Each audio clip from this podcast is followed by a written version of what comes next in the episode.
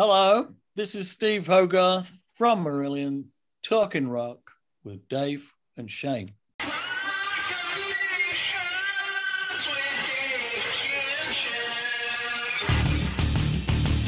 everybody, this is Joel Hi, everybody. This is Rob Halford. The Rudy Sarzo. Hi there, this is Steve Hackett. You folks, this is Rik Emmett of Triumph, and we're talking rock with Dave and Shane.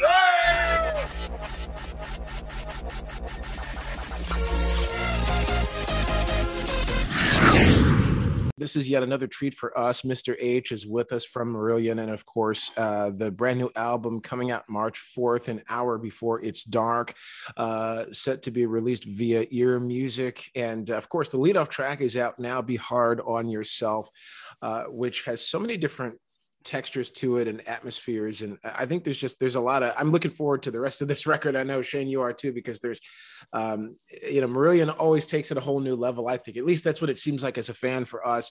And uh, mr h i just want to welcome you to the show and uh, i guess tell us you know with so much going on in the world right now you capture a lot of that on this record i understand. Uh, what was it like to to approach uh, this this album and how is that approach different from uh, previous records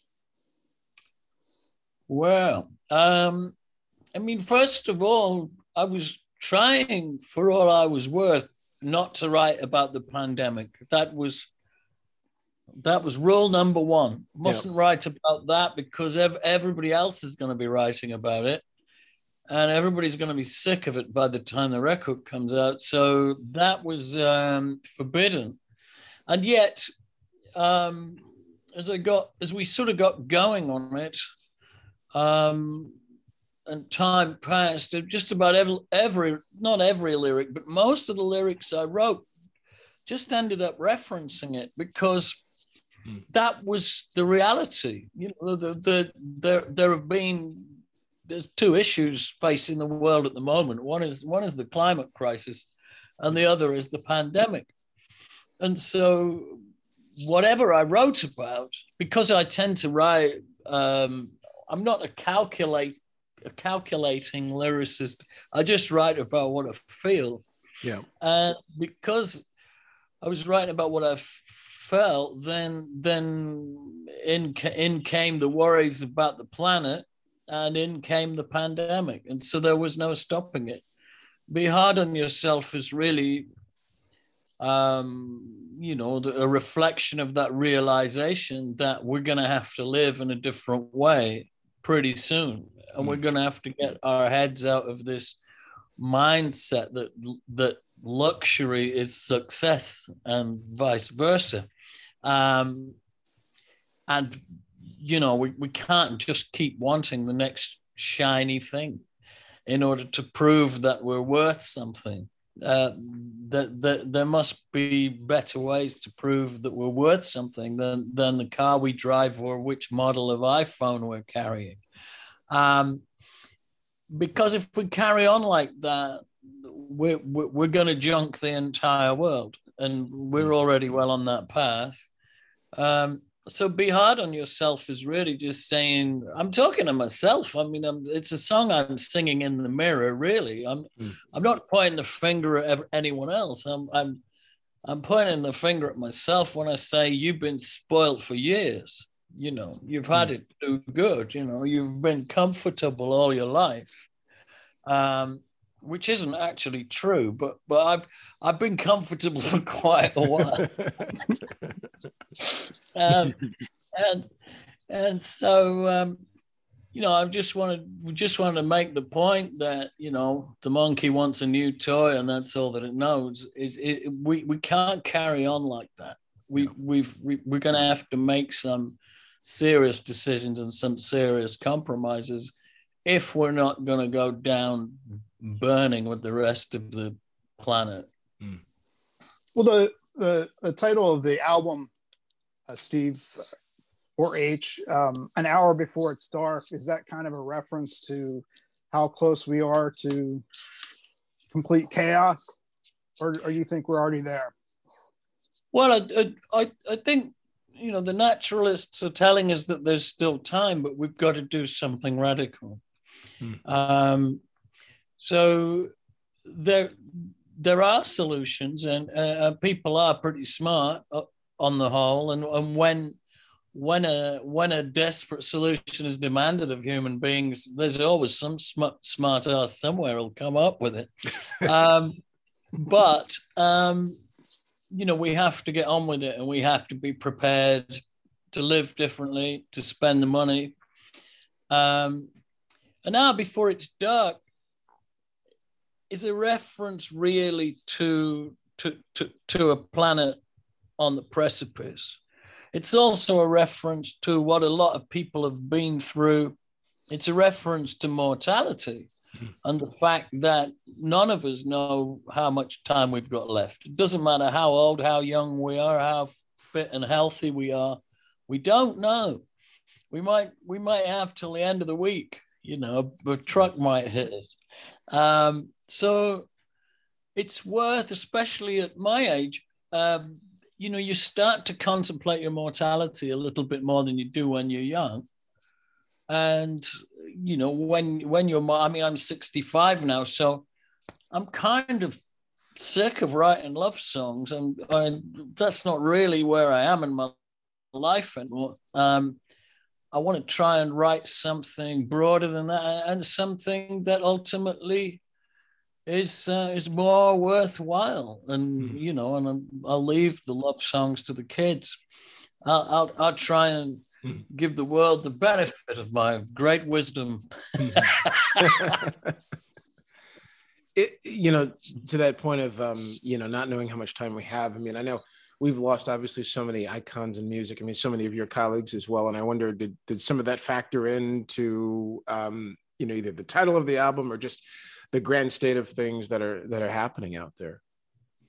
Um, well, you mean we you mean the constant passing of yeah. some of the genius? Yeah, absolutely. People, yeah. people in my generation.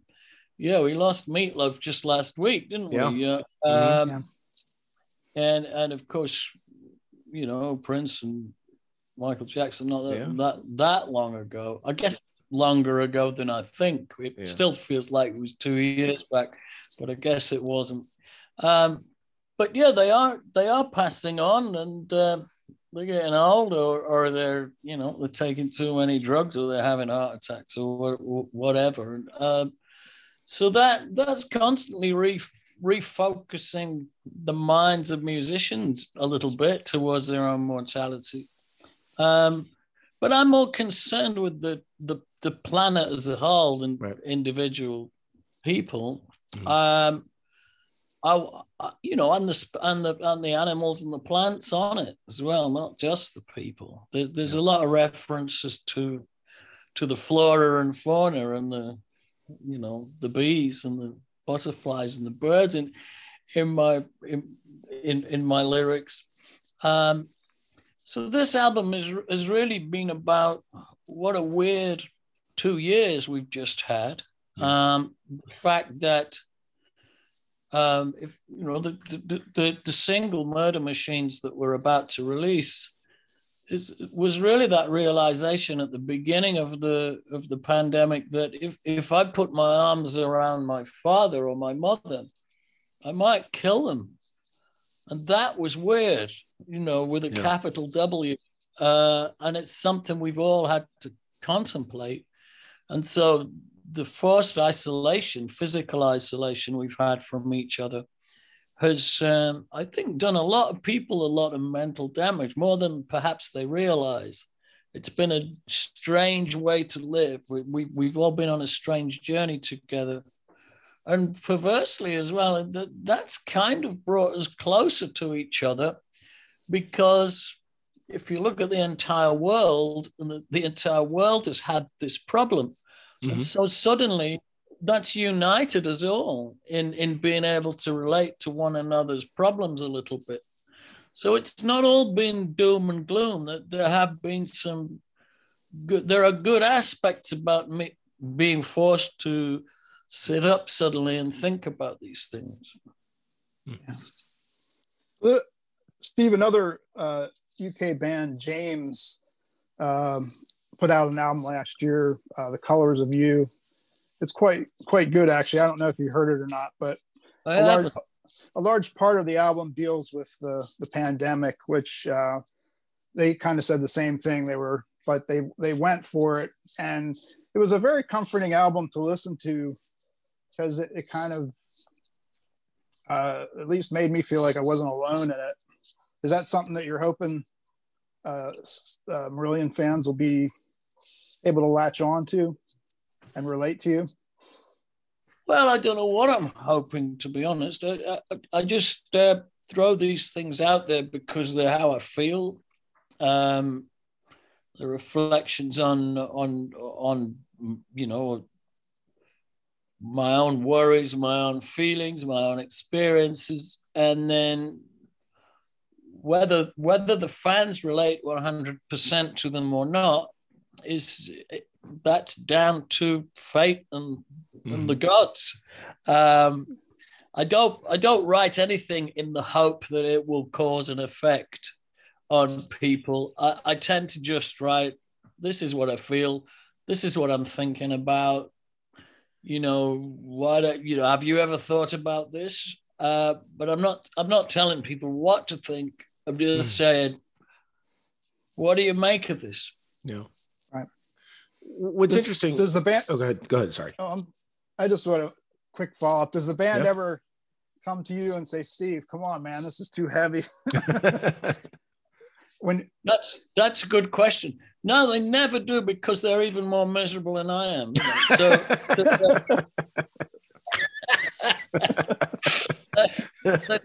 they, they spend their lives listening to Pink Floyd. You know, they, they love doom and gloom. well, it kind of gets to my my question about like you know the music being you know really there's an up upwards tempo upbeat nature despite you know those heavy themes. So shane you read my mind i think. I mean how do you uh mr h what, what's your your thoughts on just the balance of that? I mean heavy themes but the songs that have an upbeat tempo and and uh feel.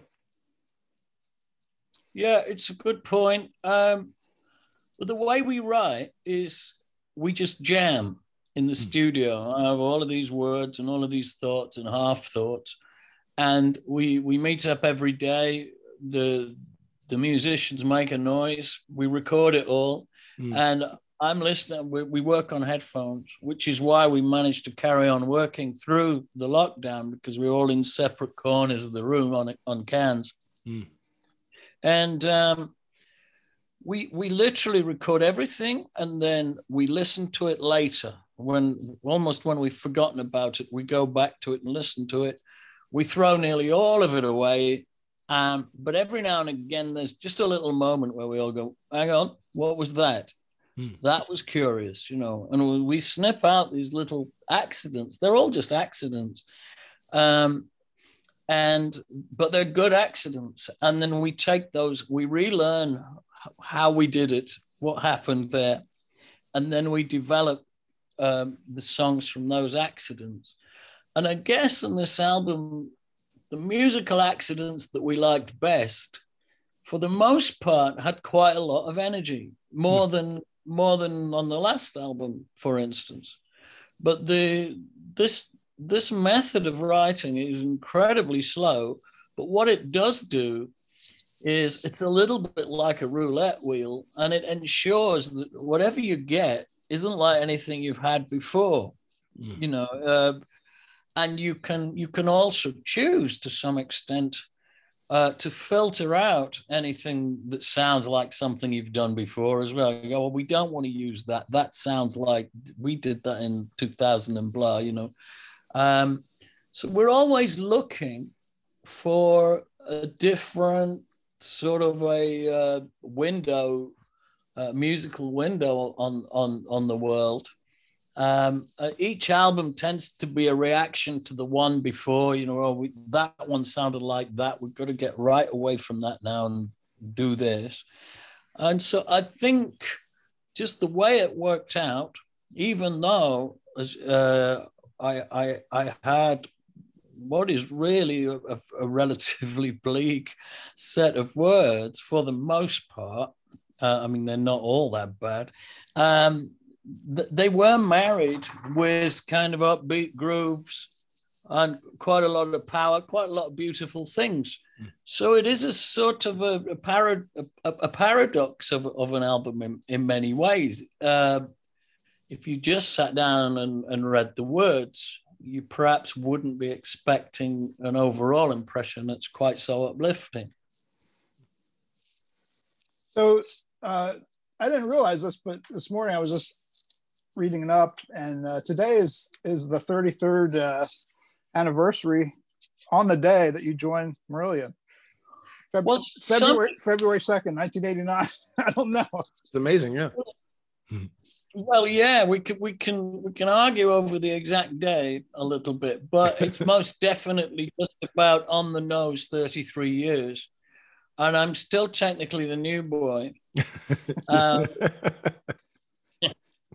that was my that was kind of my question. Like yeah. how how uh I'm familiar with your band before uh and the stuff that you did before you joined this joined this band uh with the the and and uh, the Europeans and stuff. I was a uh, I was heavily into that kind of music in the 80s. Um how difficult was it for you to move from that that kind of music into into this band and how was the initial reaction? Do you still get reactions from people?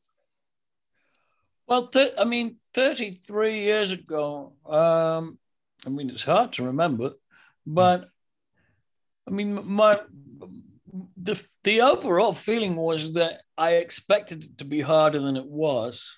Um, I wouldn't have joined the band if you know if I if I'd met them and they'd sat me down and said, "Okay, we're Marillion here's our last album. It sold this many copies. It sounds like this. We've got a big fan base. Can you do that? I'd have gone, no, bye. And that really would have been the end of it. It mm. would have been a short meeting. Um, and I nearly didn't go and meet them because I just thought oh, there was such a gulf between the music they were making and where my head was at. But I had a drinking mate in Windsor called Daryl Way, mm. uh, a violinist, and he used to be in a band called Curved Air. Um, and um, Curved Air singer was a woman called Sonja Kristina, who married Stewart Copeland, who then did quite well with a band called The Police. Yep. And Stewart played in Curved Air. He was he was the drummer. He was the drum tech actually, mm. and then he became the drummer. And then I think Daryl fired him, which was probably not his best move ever. Um, but eventually, um, Curved Air split up, and Daryl became. Um, he was my mate. We we used to spend a lot of time socializing together in Windsor back in uh, the, the the sort of mid to late eighties. Um, and I had a drink with him, and I said, "You'll never guess what's happened. You know, this, this band Marillion want to meet me, and uh, I can't really imagine how that could work."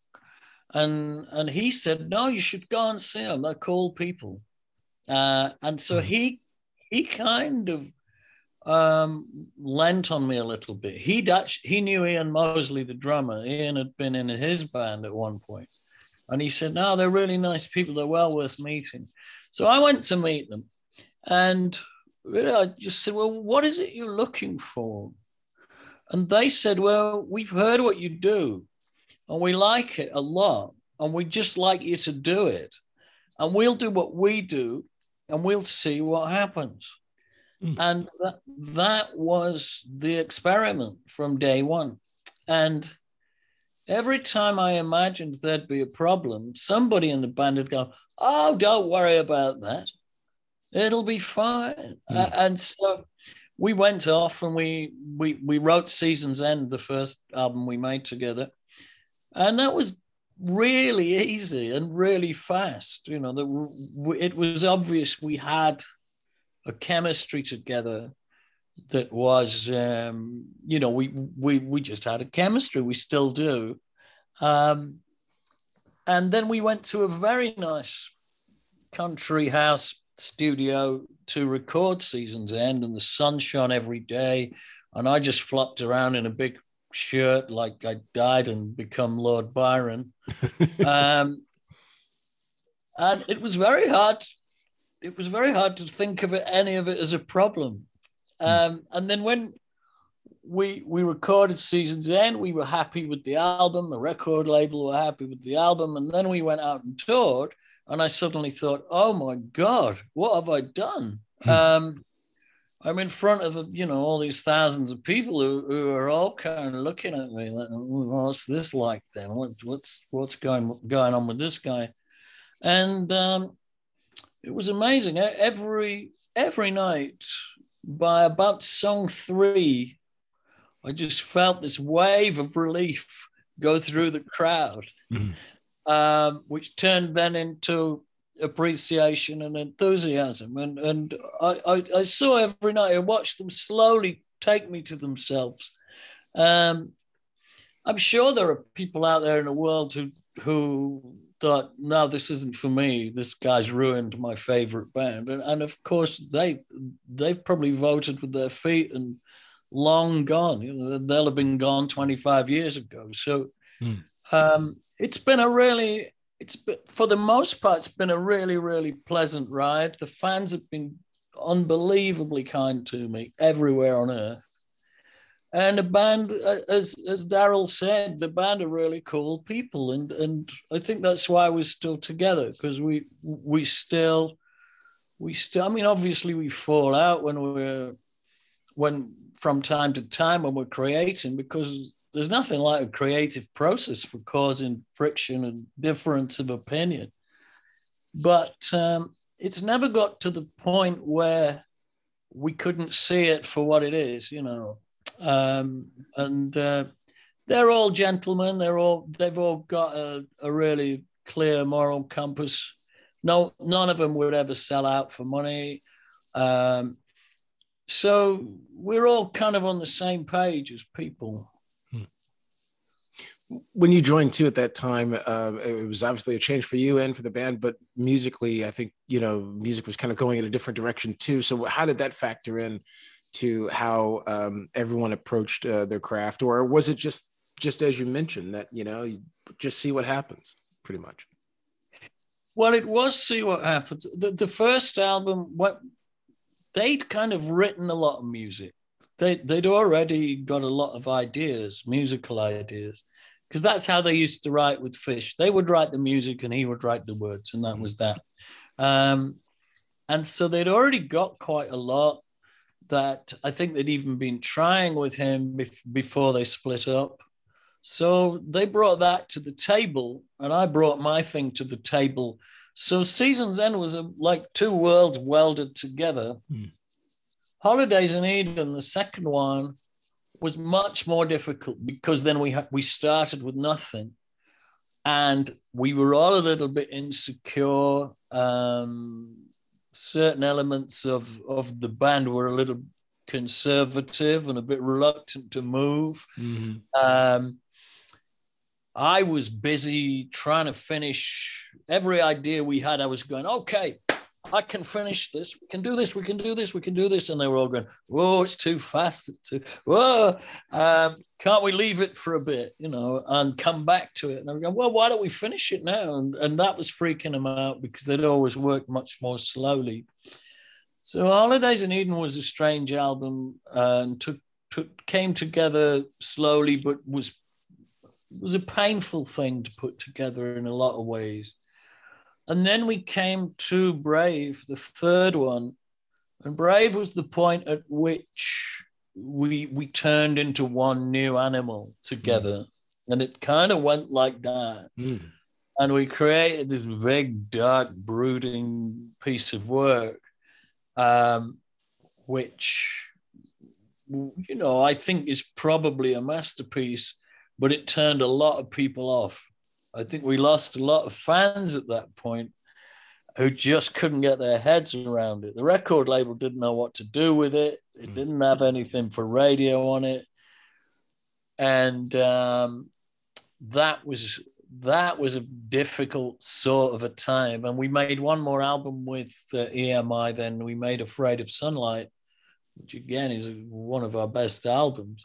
Um, but they'd already, I think, psychologically, they'd already let us go before Afraid of Sunlight even came out. So that that album was kind of dead in the water in many ways. Although it's, I mean, it, it maybe I, it, I think it's one of the best albums we've made, and God knows we've made a few.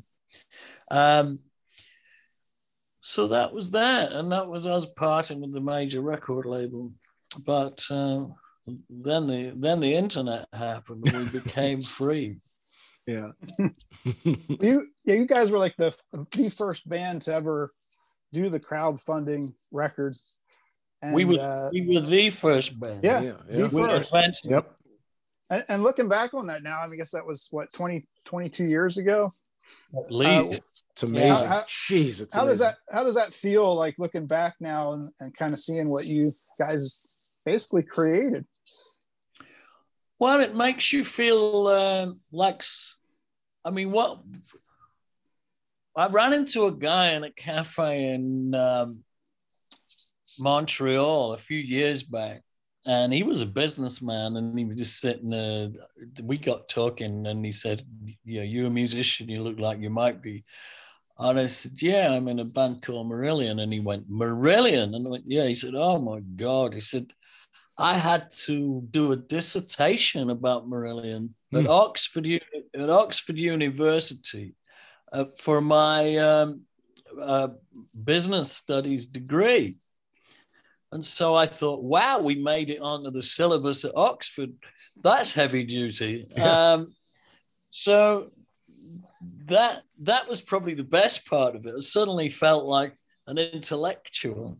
Um, you know, a bit of validation from from the um, from the proper uh, proper Highbrow. posh college. Yeah. Highbrow crowd, yeah. Highbrow crowd, exactly. there we go. yeah, and I, yeah, I mean, to your point, yeah. Does it seem like, um, and Shane, I don't know if you had a follow up on this, but just, uh, I mean, all that time goes by, and and you know you, it was just such a, a, standard that you set right there i mean it was such a, a, signature moment for you well that's for other people to say but um, what what what that did um, it meant that we could proceed without signing any of our rights away mm. and having more money than we'd ever had when we when we were signing to major record labels because the, the amount of money we had in the bank having sold 15,000 albums at 30 pounds each was, you know, 400, 450,000 pounds in the bank, which was a pretty decent advance, even for the likes of, you know, some of the big stars would be mm. lucky to be putting that much in the bank before they'd even even got the record finished. Mm. So it made us very free. Um, and it it meant that we kind of didn't have any record companies whispering in anybody's ear about how it should be or shouldn't be. I mean, maybe, maybe that allowed us to be so self-indulgent that it was it, it wasn't good for us. Hmm. But um, you know, I'm I'm prepared to take that. You know, as a I, I, I'll take that in preference to somebody going, Where's the single? Where's the single? Is someone actually distorting what you do hmm. for the marketplace? Um, we, we've, we've never done that. I mean, that might sound stupid, but it's not what we're about. And we've survived this long. Yeah. And because we've because we've proceeded like that, the fans that we still have are totally into that. And they, they they know what to expect from us. They can expect the unexpected. They can expect something that isn't necessarily dead easy to listen to, but will open up slowly to them into something that hopefully knocks them over at some point.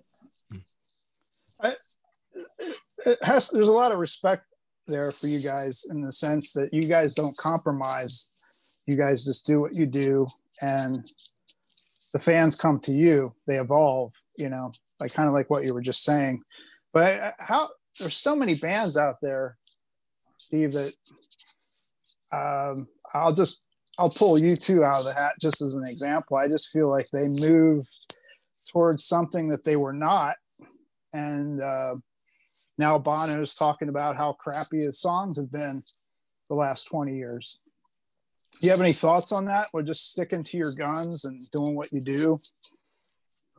Well, I kind of lost sight a little bit of U2 but I, I, I'll never forget putting uh, Achtung Baby um, in the in the slot in my car and hearing that for the first time. Yeah. And I thought that was fan amazing, and I thought Amazing. it was I thought Brilliant. it was really, Yeah. bra- I thought it was brave Yeah. because they were tearing down that whole screaming from a mountaintop thing. Yeah, chopping they- down the uh, chopping down the Joshua tree, as uh, Larry Mullen said, I think in an interview once. That, yeah, that I've, that's exactly what they were doing, and they were they, they were I didn't they yeah they, they were chopping it down and then setting fire to what was left. uh, it was it was really radical. You know, I'll never forget that thing going. Tick, tick, tick. I'm thinking, what the Yeah. hell is this? You know, Zoo that- Station, That, that was a statement of intent right there. You know. yeah, Um, so I've I've lost track of them. I I I, I don't know if if I mean I don't know if it's it's sad if Bono thinks he's been writing shit songs for 20 years. That's terribly sad. And it's probably not true. I, I think he's too No. talented for that to be true. He, he's just um, he's just trying to get some column inches, probably. But what Yeah. when- when you go when you go into that studio, I mean, you're you're just making you guys are making an album for yourselves. You're not worrying about what what's gonna what's gonna come of it. You guys are just No. being you. No, I mean we've been working now for quite a few years with our producer Mike Mike Hunter, and he's like a, a sixth member of the band, really. Um, and he has an awful lot of creative input, and he really helps us.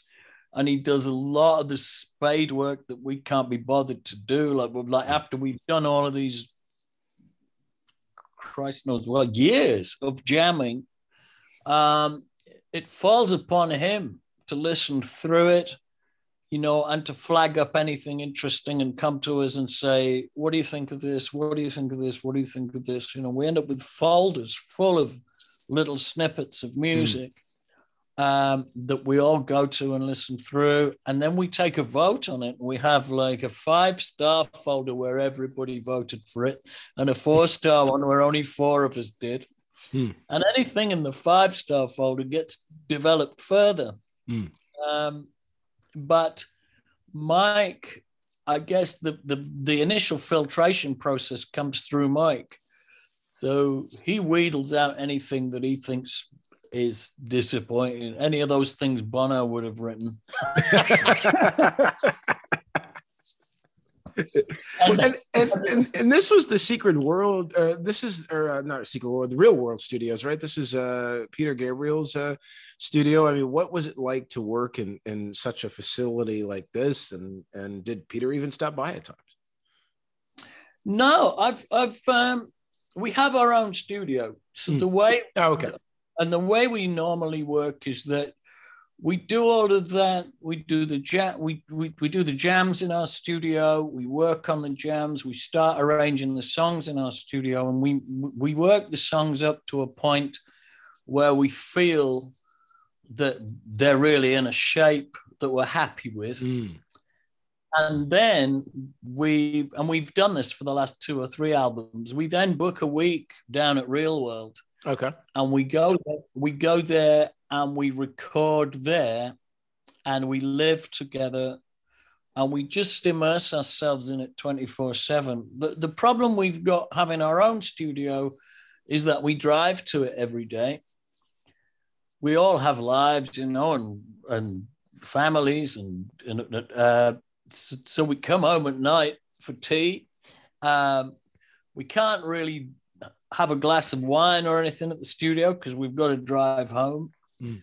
And so some days you feel like, am I still a musician or am I in a firm of accountants and, or architects or something? What happened? You know, it's like going to the office.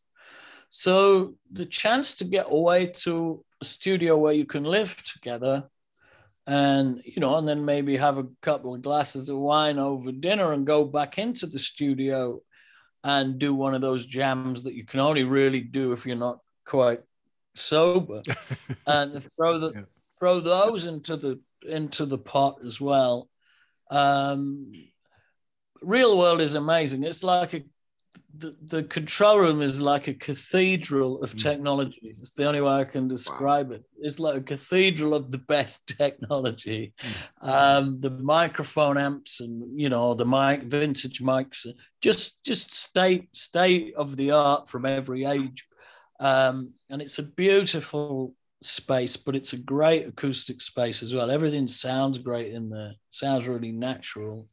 Um, so it's it's a great place to go and work, and we we we sort of treat ourselves um, to go there. You know, it Mm. becomes it becomes the thing we aim for the whole time we're working on the songs, Mm. and we we like to come back from there feeling okay.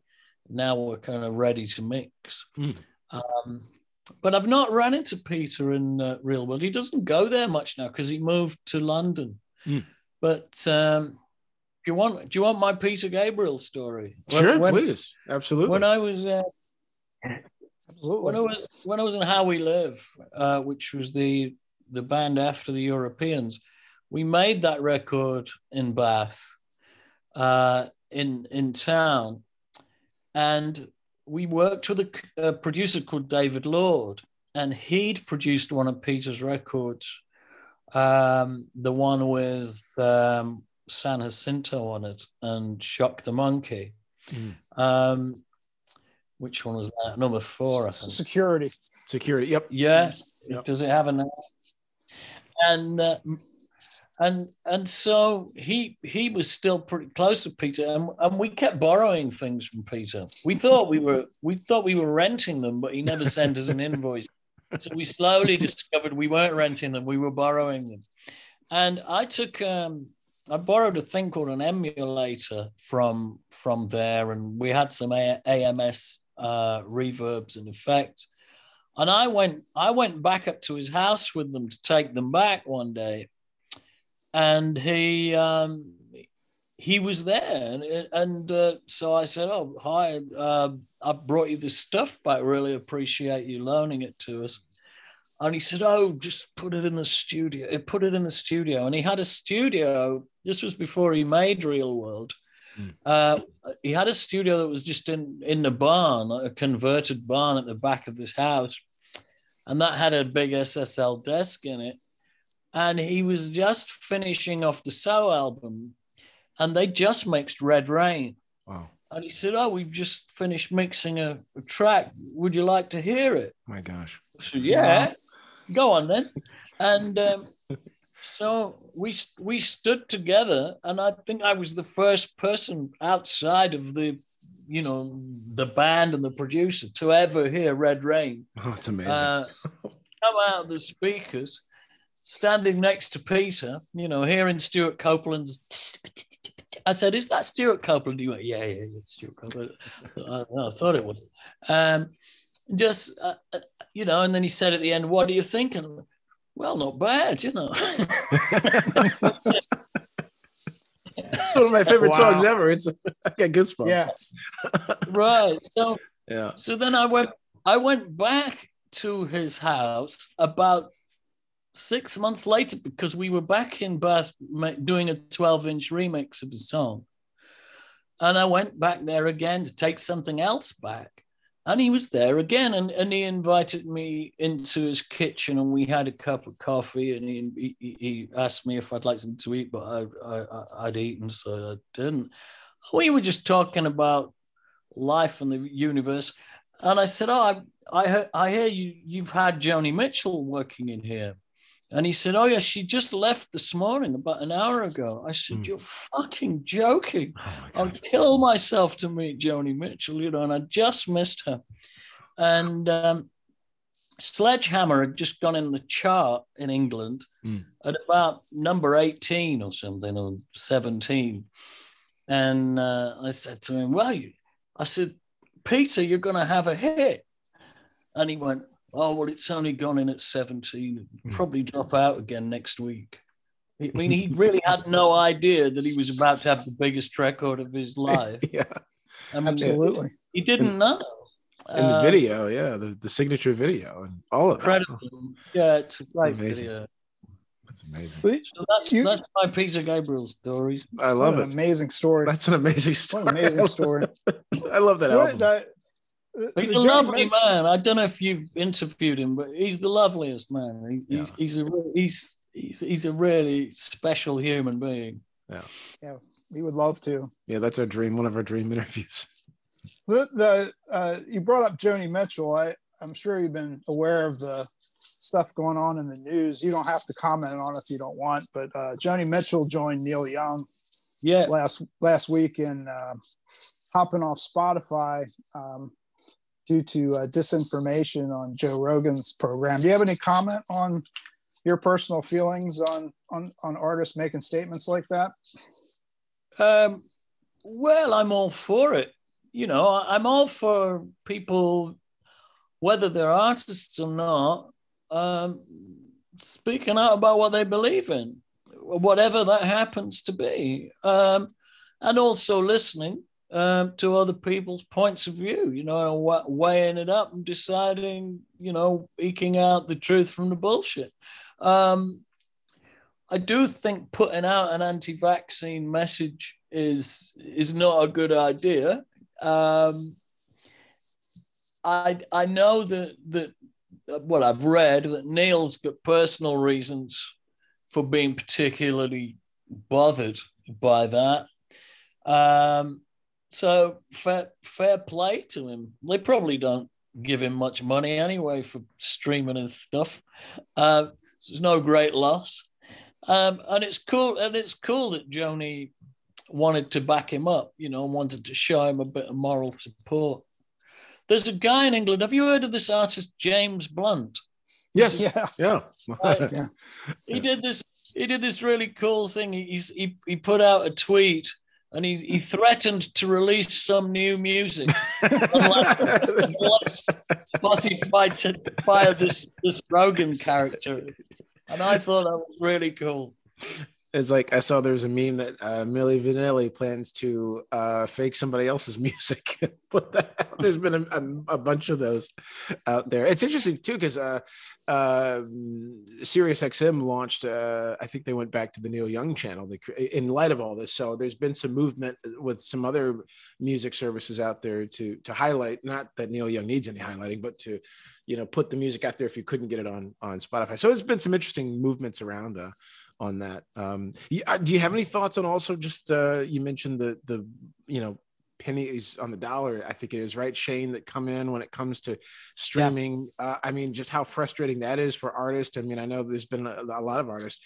I think Dee Snider was taking Spotify to task with with that and comments that were made by their CEO. You know, basically saying that artists have to do more if they want to be more compensated. And it's like, well, you know, this is ridiculous. Have to do more. Like what? Like No, do more no. music basically if they want to earn more money on streaming they have to do more music which is just you know seems Oh, like okay. asinine Well, I, I I think the whole streaming thing um, has been a little bit of a land grab.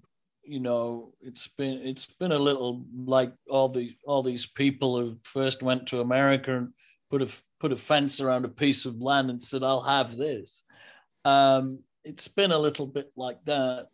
What tends to happen with with new technologies and new systems is that time passes and proper rules and proper laws slowly get made um, to um, to make things fair and reasonable. You know, I mean, I think various characters are going to haul their lawyers in over time, and they'll they'll do their sword fencing back and two, and and I I think gradually um, I'm I'm hopeful that that the um, the kind of royalty remuneration for for artists' art will will increase because it, has been unfair and they they are they are ripping all the artists. I mean, artists were always ripped off, but um, I think Spotify are are taking the Mickey really,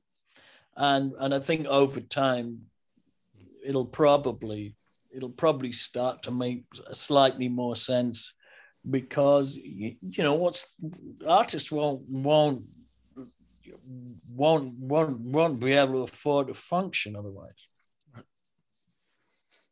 I got to ask you a question from a fan here. Um, Jason wanted to know, um, and I'm a big fan of this band as well. So you you you helping me out too. What was it like working with uh, Matt Matt Johnson on the Infected tour and some of those singles in there that you uh, you got to play piano and stuff on? But no, I only played piano on one. I played um, I played piano on Heartland, which was um, I think was the first single from um, Infected, and I was invited over to the studio by a guy called Warne Livesey because I'd worked with him. He'd done done some work with the Europeans, and he was producing the album.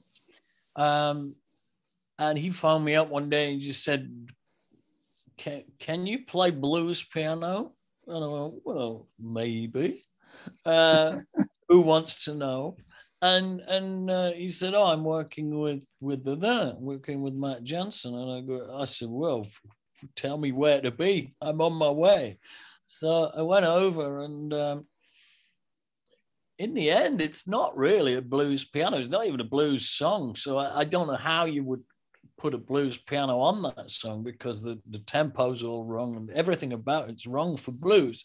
But I think he just wanted those kind of scales so I got stuck in, and they eventually got happy, and I played the piano on Heartland. Mm. And then um, in 1989, Matt phoned me up, and he said, um, "I'm going to go on tour, with, and I've, I've just made an album called Mind Bomb with Johnny Marr from the Smiths and James Eller on drums, and who was the bass player? James Eller was the bass player." Um, the drama was oh what was his name? I can't, Dave Part, Part, I can't remember the name of the drummer, but he was a he was the bees knees hot session player at the time. He was playing with everybody, so it was a really really cool band he put together. And Matt at that point was one of the coolest artists in in the UK. Um, and so he asked me if I'd if I'd go and play piano on the tour. And so I, I, I went and had a meeting with him in London. And I said, Yeah, I'd love to do it.